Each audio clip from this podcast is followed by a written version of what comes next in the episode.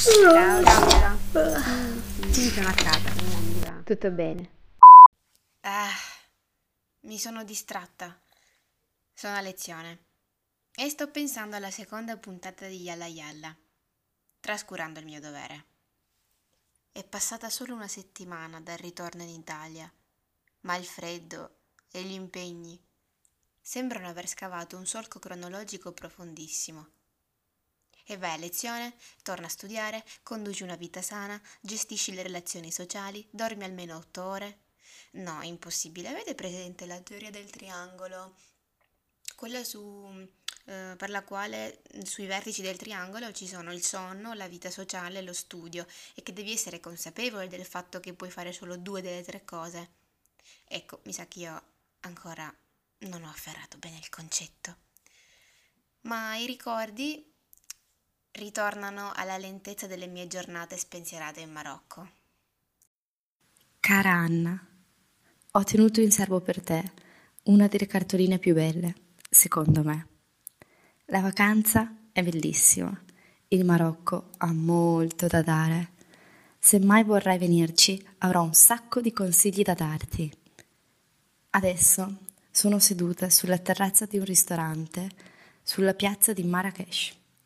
Finisco di cenare con un ottimo caffè italiano e un mega vulcano tortino al cioccolato. Pisus, Maria Enrica. Quella che avete appena sentito è la mia amica Anna. Le ho chiesto di prestarmi la sua voce perché il grande peccato di spedire lettere o cartoline è che non mi ricordo mai quello che scrivo. Ora il racconto del viaggio può continuare. Andiamo avanti con la nostra rubrica Samar.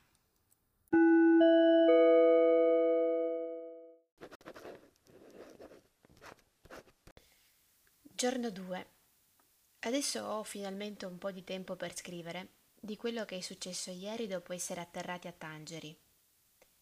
All'arrivo abbiamo avuto alcuni problemi con il noleggio dell'auto, perché non ci eravamo accorti che il deposito cauzionale richiedeva una somma che sforava il tetto massimo della carta di credito.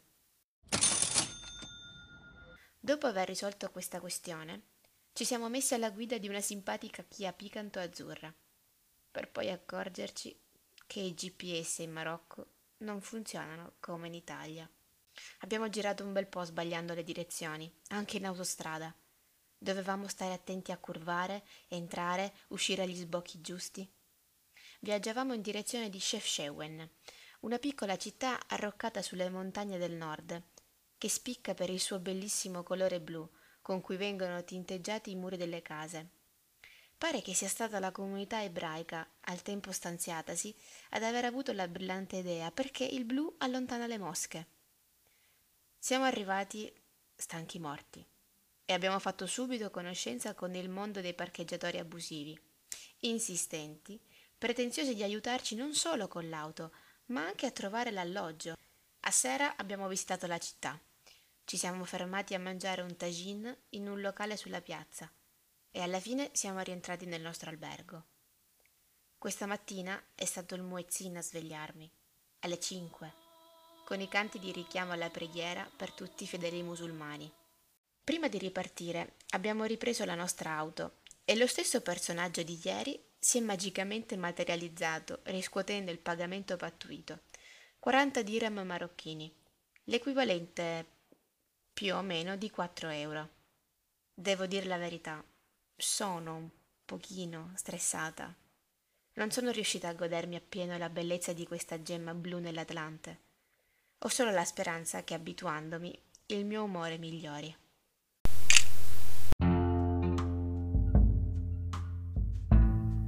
Ah, la mattina del secondo giorno eravamo già di nuovo in macchina, in direzione Fes, una delle città imperiali.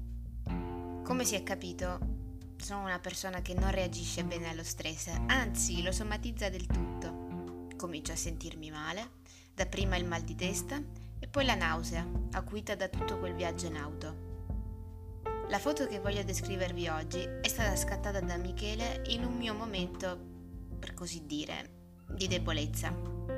Gli ho chiesto di fermarsi e di accostare, il tempo per respirare un po' di aria fresca. Dall'altra parte della strada si apriva davanti a noi uno scenario surreale, una un'immensa gola, una conca piena d'acqua chiarissima.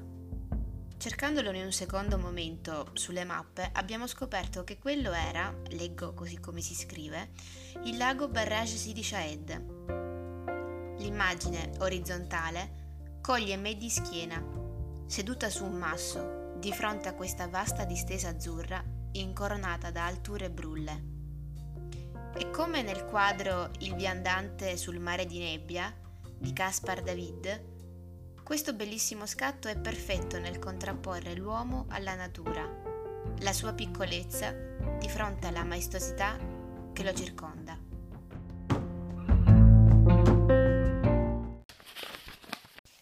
Siamo quasi alla fine di questa puntata e siamo quindi arrivati al nostro incontro finale con la poesia araba. Anche oggi vi ripropongo un componimento di Nizar Kabani, selezionando alcuni stralci della poesia seguente.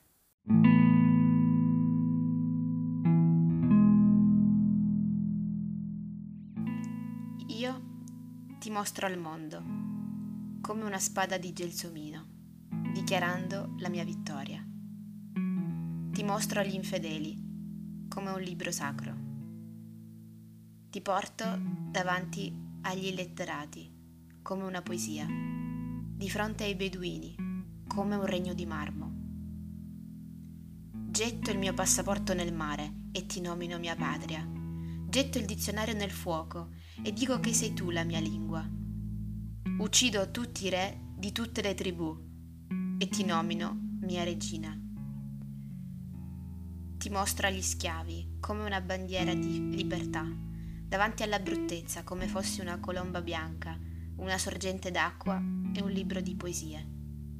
Ti mostro di fronte alla polizia araba, come una canzone, di fronte alla benzina araba, come una bottiglia di profumo, e di fronte alla morte araba, come una rinascita gioiosa.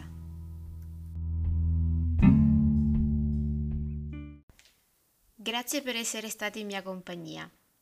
Il viaggio continua e nel terzo giorno prenderà una nuova piega. Cominciamo finalmente a entrare nel vivo di questo fantastico viaggio. Non voglio svelarvi altro, ma voi continuate a scrivermi, anche se avete da farmi presente accorgimenti o disappunti. Io mi chiamo Maria Enrica Calò e ci sentiamo lunedì prossimo con il terzo episodio di Yalla Yalla. A presto!